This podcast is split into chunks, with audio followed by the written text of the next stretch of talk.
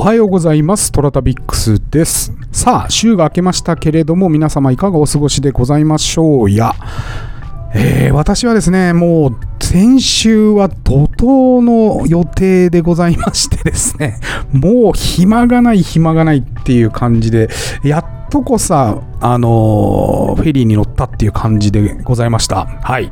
えーまずはですね、デジさんにあの紹介していただいた辻さんという女優さんと先々週お打ち合わせしたんですけれども、その時にですね、あの話が盛り上がりまして、で、まゆなべさんも含めて、まゆなべさんはあの年末に対談させていただいた、えー昭和風俗研究家のまゆなべさんと3人で会って、ちょっと新しいプロジェクトをやろうじゃないかということで、私がちょっと思いついたプロジェクトがありまして、で、3人で先週集まりました。はい。それから、元国会議員の高翔さん、これも以前インタビューさせていただいたんですけれども、新年会やろうということで、えー先週ちょうど、あの対談させていただいた、ああのつ千鶴さんのトランクというお店にお伺いをしまして、で、お打ち合わせをさせて、あお打ち合わせじゃないね、これはもう飲み会をしたと。うん。そして、そしてですね、えーその辻さんと舞鍋さんの話が盛り上がりまして、もう早々にテストをやろうと、テスト撮影をしようということで、えーもう私のストーリーを見た方はご存知だと思うんですが、なんかこう、雰囲気のある写真が上がってたと思うんですね。はい。えーそうです。テスト撮影をしました。金曜日に。うん。で、金曜日、やばかったんだよね。金曜日、その終わって鷹をくくってですね、フェリーに乗る予定だったんですが、あ私、なんか7時、8時半出港だと思ってたんですよ。以前乗った時8時半ぐらいだった、確か。で、あのー7時ぐらいに行けばいいかと思って、高をくくってですね、えー車を走らせていたらですね、電話がかかってきまして、首都高で。うん。えー斉藤さん、いつ来られますって言うんで、あの、はいって言って、いや、あの、出港は7時10分ですって言われて、大慌てに慌てて、はい。あのーゲートが7時10分に閉じるということで、私3分前に着きまして、はい。で、慌ててチケットを買って乗船して、で、今、フェリーの上といった感じでですね、もう大忙しでございました。はい。えーやりたかったことの90%はできたって感じかな。10%残っているんですけれども、はい。えーそんな忙しい先週でございました。はい。今週も撮影で忙しいよ。はい。えー天に軌道があるごとく人それぞれに運命というものを持っております。この番組はフォロワー30万人、日本全国を旅するインスタグラマートラタビックスが懐かしい街並みをご紹介したり、旅のよもやま話をすることで奥様の心の悩みを解決する番組でございます。はい。えー、てなわけで、今日はお便り紹介の日なんですけれども、まずは、今朝の1枚ご紹介しましょう。はい。えー今朝のトラタビックス、今朝の1枚はですね、えー先月、先月じゃ昨年行ってきた、えー出雲大社の参道の模様です。えー大社長神門通り、大社長、あ門神門通りね。はい。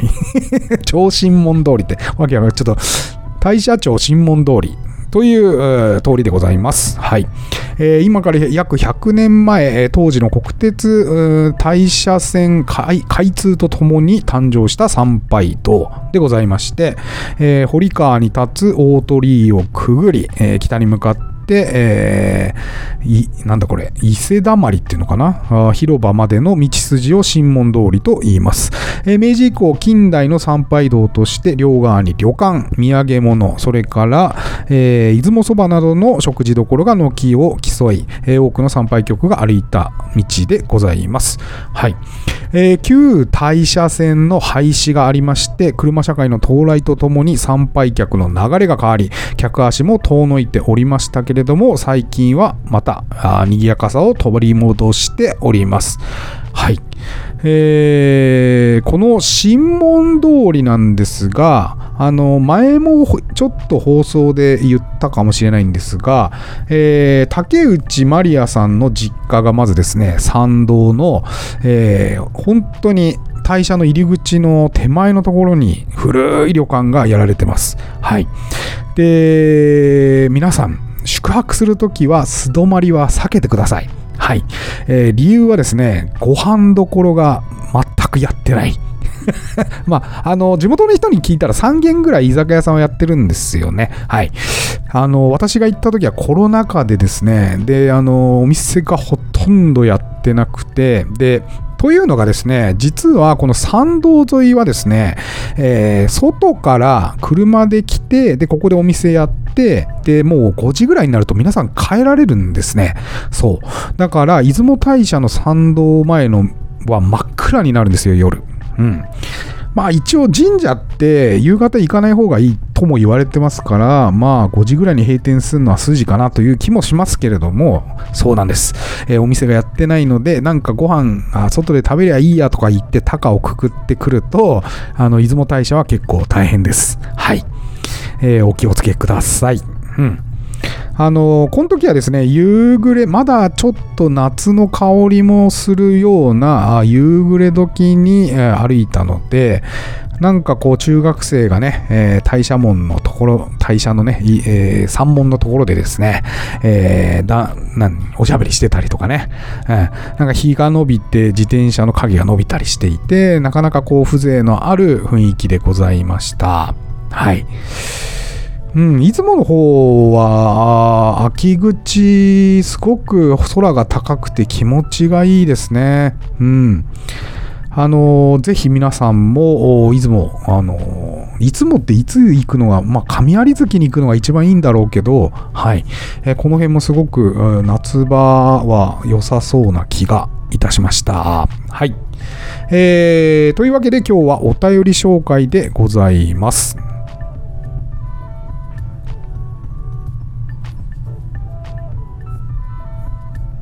さあ、じゃあお便り紹介をしていきますけれども、えー、実は今ですね、車中泊中の車の中におりまして、えー、少々小声で話しております。伝わりますでしょうか皆さん。はい。じゃあ、お便り紹介していきますね。えー、あ、そう、皆さん大事なお知らせを。え今後のお便り紹介なんですが、今まではですね、コメント、とそれからレター、DM 類全部読んでたんですけど、ちょっとね、ピックアップしていこうかなというふうに思います。というのがね、放送が1時間近く長くなって ちょっとね、聞くのがしんどいかなと思いまして、えー、その週のテーマに沿ったお便り、うん、いただいたものとか、それからまあちょっとこちら側でね、えー、これは読んだ方がいいだろうというものをお読みしようかなというふうに思います。えー、なるべくね、レターもしくはインスタの DM でもらったものを中心に読む予定です。コメントはまあなんかいいのがあったらっていう感じで、え、ピックアップして、え、読んでいくので、え、皆さんご注意ください。はい。えー、てなわけで読んでいきましょうね。はい。えー、まずは先週一番大きいものはですね、千鶴さんに関するものですね。はい。えー、びっくりしました。えー、第1回目、千鶴さん4回に分けて放送したんですけども、第1回目がですね、えー、なんとなんと一番私の放送の中で再生回数が多かったものになります。はい。えー、スタンド FM の1位、カテゴリーでの1位も獲得しておりまして、えー、びっくりしましたね。皆さん興味がある様子。はい。それでは、千鶴さん宛てにね、いろいろあの来ておりました。うん。コメントもいっぱい来てたんだけど、全部ちょっと読むのはしんどいので、割愛していきます。ごめんなさい。皆さん。はい。えちゃんと私も読んでますので、はい。えまずは風天さんから、千鶴さんは女性のサポートという揺るぎない軸を持っていることがすごく伝わってきて感動です。ぜひ議員になって政界に新しい風を吹き込んでほしい。最後の放送でこれからの未来に希望をもらいました。これからも、えー、心を込めて応援します。いいお話をありがとうございました。はい、千鶴さん聞いてますか？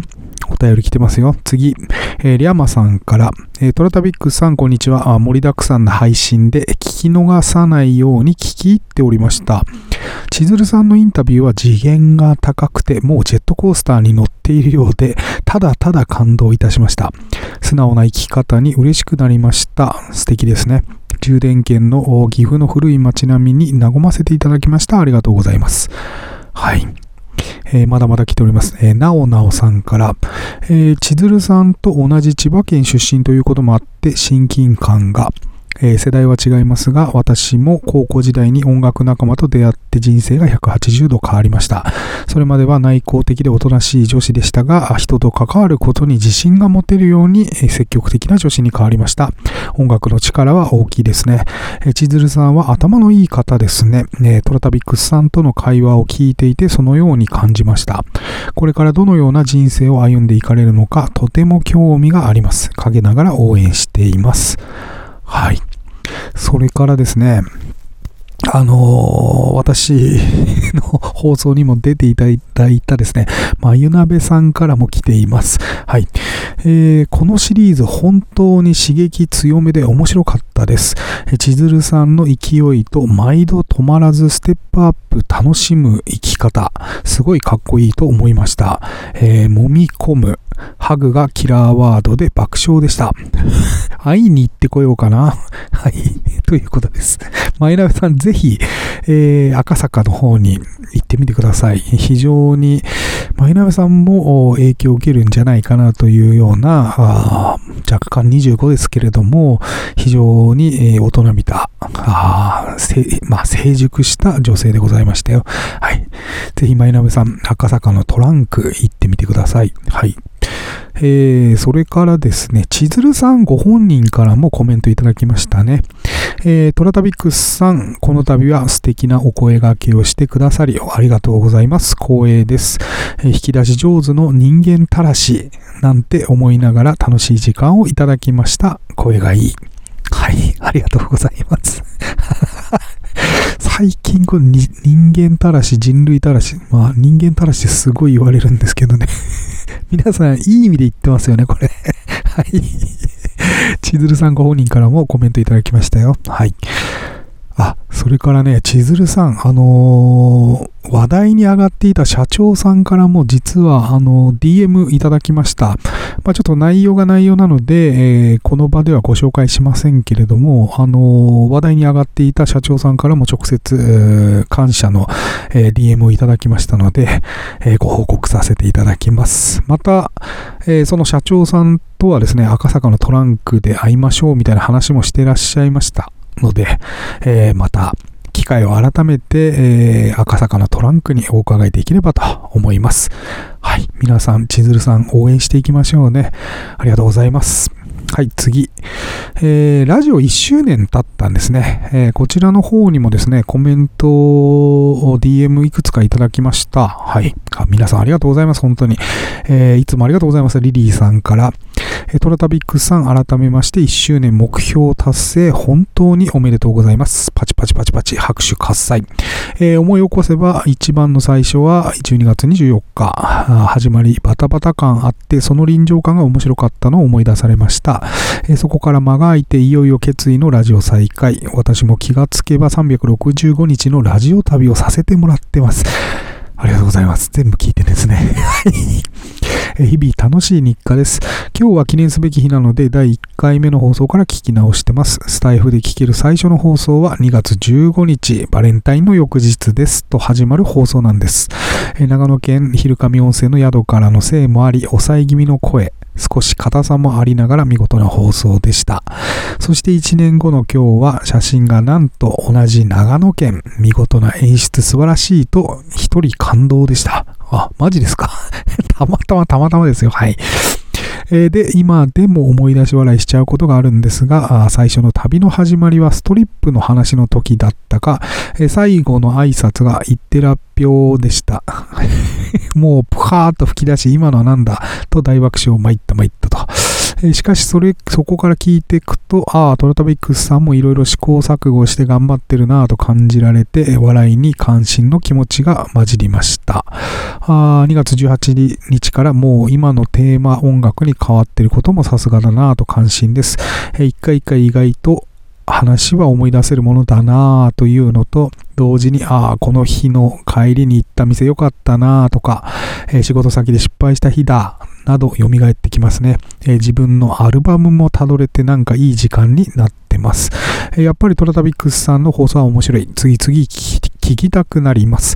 えー今、伝説の神回おばあちゃんストリップまで、来ていて、あ、あれね。はい。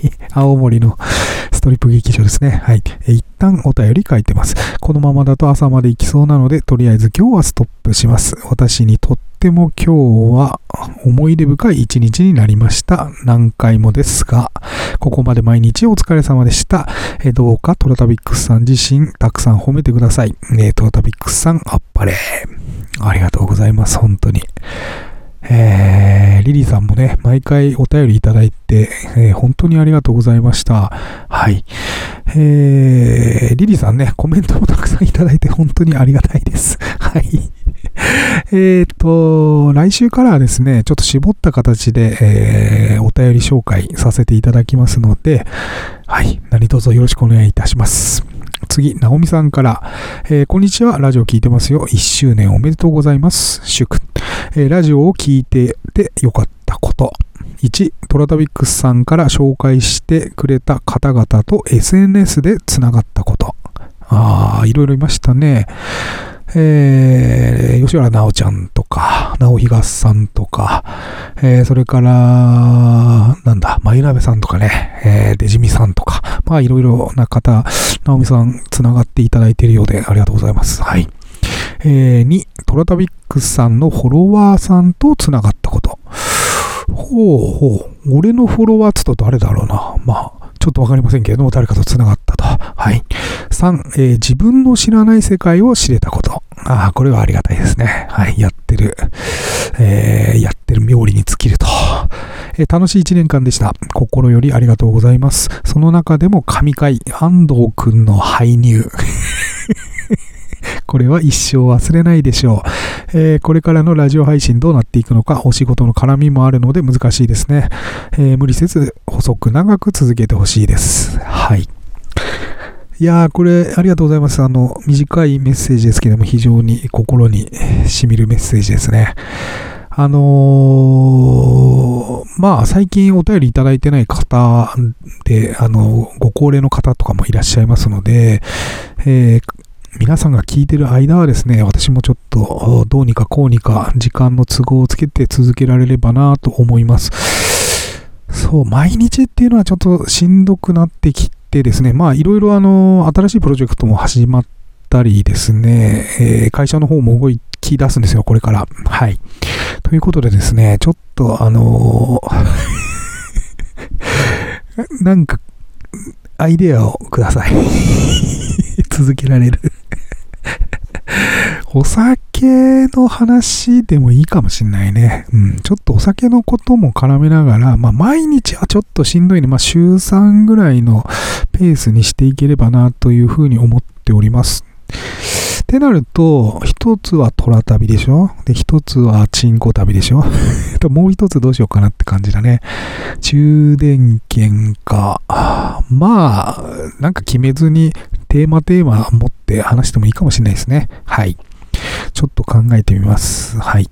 ありがとうございます。直美さんもね、えー本当にずっと聞いていただいて、毎週毎週レターいただいて、本当に、えー感謝しております。はい。次、丸の子さんから、えーこんばんは、ラジオ更新毎日楽しみにしています。1周年おめでとうございます。今週は長野をたくさん紹介していただき、えー嬉しく思います。見慣れた善光寺もトラタビックスさんの写真で見ると、ノスタルジックなフィルターがかかり新鮮です。え県民の民度が高いという言葉も嬉しいですね。え地元愛は確かに強いです。えー県下信濃の国を歌える人が多いとか、いろんな逸話があります。ね、県民手帳とかね。えーなんか、そうだね、この1年は長野の人とつながったなあ。おかみもそうだしな。まあ、大見さんとかも長、なお、えっ、と、長野にゆかりがあったんじゃないかな。うん。あの、面白いですよね。はい。えーそんな長野でおすすめの温泉をご紹介。えー松代町、長野市松代町にあります、加害温泉一陽館ほうです、え古い湯治場で雰囲気のある建物、体を洗うことはできませんが、源泉で自噴している温泉なので濃いんです。そして露天風呂は混浴ですよ。おー、いいですね。はい。え場内の撮影は基本的に NG なので許可を取ることをお勧めします。オーナーさんは地元の陶磁客を大切にされておりますが、楽しい方です。え以前は休憩室もあり、冬はこたつで1日ゴロゴロしながら温泉に入ったりもできたんですが、あコロナ以降は休憩室は利用できなくなっています。今日ご興味あれば長野にいらっしゃる時に立ち寄ってみてください。はい。えーそうなんです。長野はですね、実はちょっといろいろ行きたいところがありまして、ちょうどですね、新潟の県境あたりに、えー集中していきたいところがあるので、もう一回北側回ろうかなとちょうど思っていたので、えー非常にありがたい情報です。混浴なんですね。これはいいですね。うん。あの、混浴最近入ってないので、久々に行きたいなと思ってたんですけど、これはすごくいい情報ですね。ありがたいです。丸のこさんもいつもありがとうございます。はい。皆さん1周年ね、えーメッセージ本当にありがとうございます。それから次、えー風天さんから、その他のメッセージですね。はい。いよいよ九州へと出発ですか？はい。ただいま九州におります。えー車での長旅慣れてるとはいえ、今の世の中、絶対がなくなってます。気を引き締め、ふんどしの紐をしっかり締めて走れ、トラタビックス号。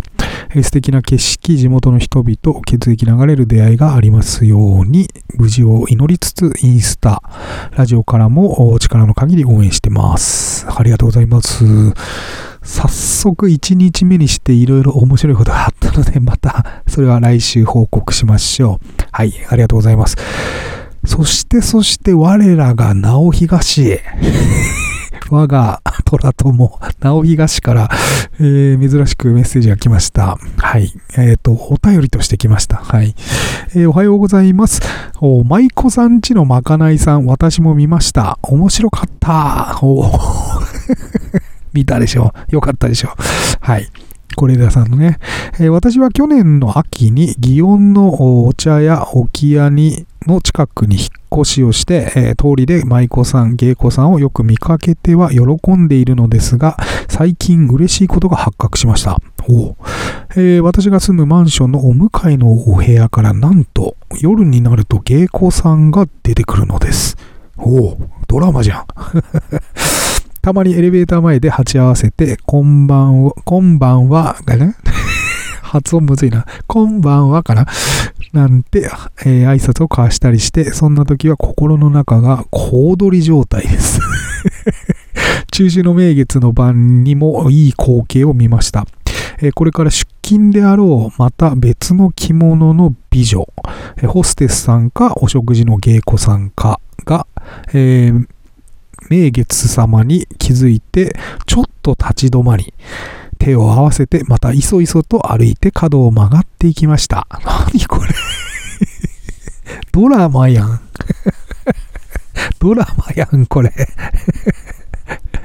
え舞妓さん、芸妓さんって普段どんな生活をしてるのか、こんな近くに住んでいても別世界だから本当に気になっていたので、えこのドラマを見て、いちいち、ははなるほど、そうなってるんだね と感心しまくりでした。なんか、直比嘉さんが言いそうな セリフだね、これ。えーお昼に化粧前の舞妓さんたちとすれ違うだけでもう、こんな若いのにあんたたちはなんてけなげなの？と勝手にグッと来ています。はい。あちょっとごめんなさい。素に、素に戻って笑っちゃいました。直比嘉さん、武士が効いてますね。直比嘉さんって本当面白いよね。うん。どうやったらああなるんだろうね。羨ましいですよ。私は。はい。えー、直比嘉さんもね、えーまた日曜日ね、えー録音します。虎旅の方よろしくお願いします。はい。えー、虎旅の方はね、引き続きラジオ配信していこうと思いますので、ぜひ、直比嘉さんご協力よろしくお願いしますね。えー48作、まあ、9作、50作、虹をつかむ男と含めるとですね、まだまだ先は長いので、何年、何年かかるんだろうね。はい。直比さんよろしくお願いします。あ、皆さんね、トラ旅に関するお問い合わせもお待ちしております。はい。こういうお話してほしいとかね。えー、以前、リリーさんからね、あの、おっちゃんの好きなマドンナ紹介してっていうのはですね、えー、今週、来週か、えー、ちょっと聞いてみますんで、おっちゃんに。そし なんていうのかな、あの人。ちょっとわかんないけど、はい。そちらもお楽しみにしていってください。はい。えー、今日はさらりと終わります。えー、トラトビックさん皆様からのお便りお待ちしております。はい。えー、今お聞きのメディアのお便り機能、まあ、スタンド FM だとレター機能ですね。えー、または私のインスタアカウントに DM ください。えー、毎週月曜日にご紹介させていただきます。それでは、いってらっしゃい。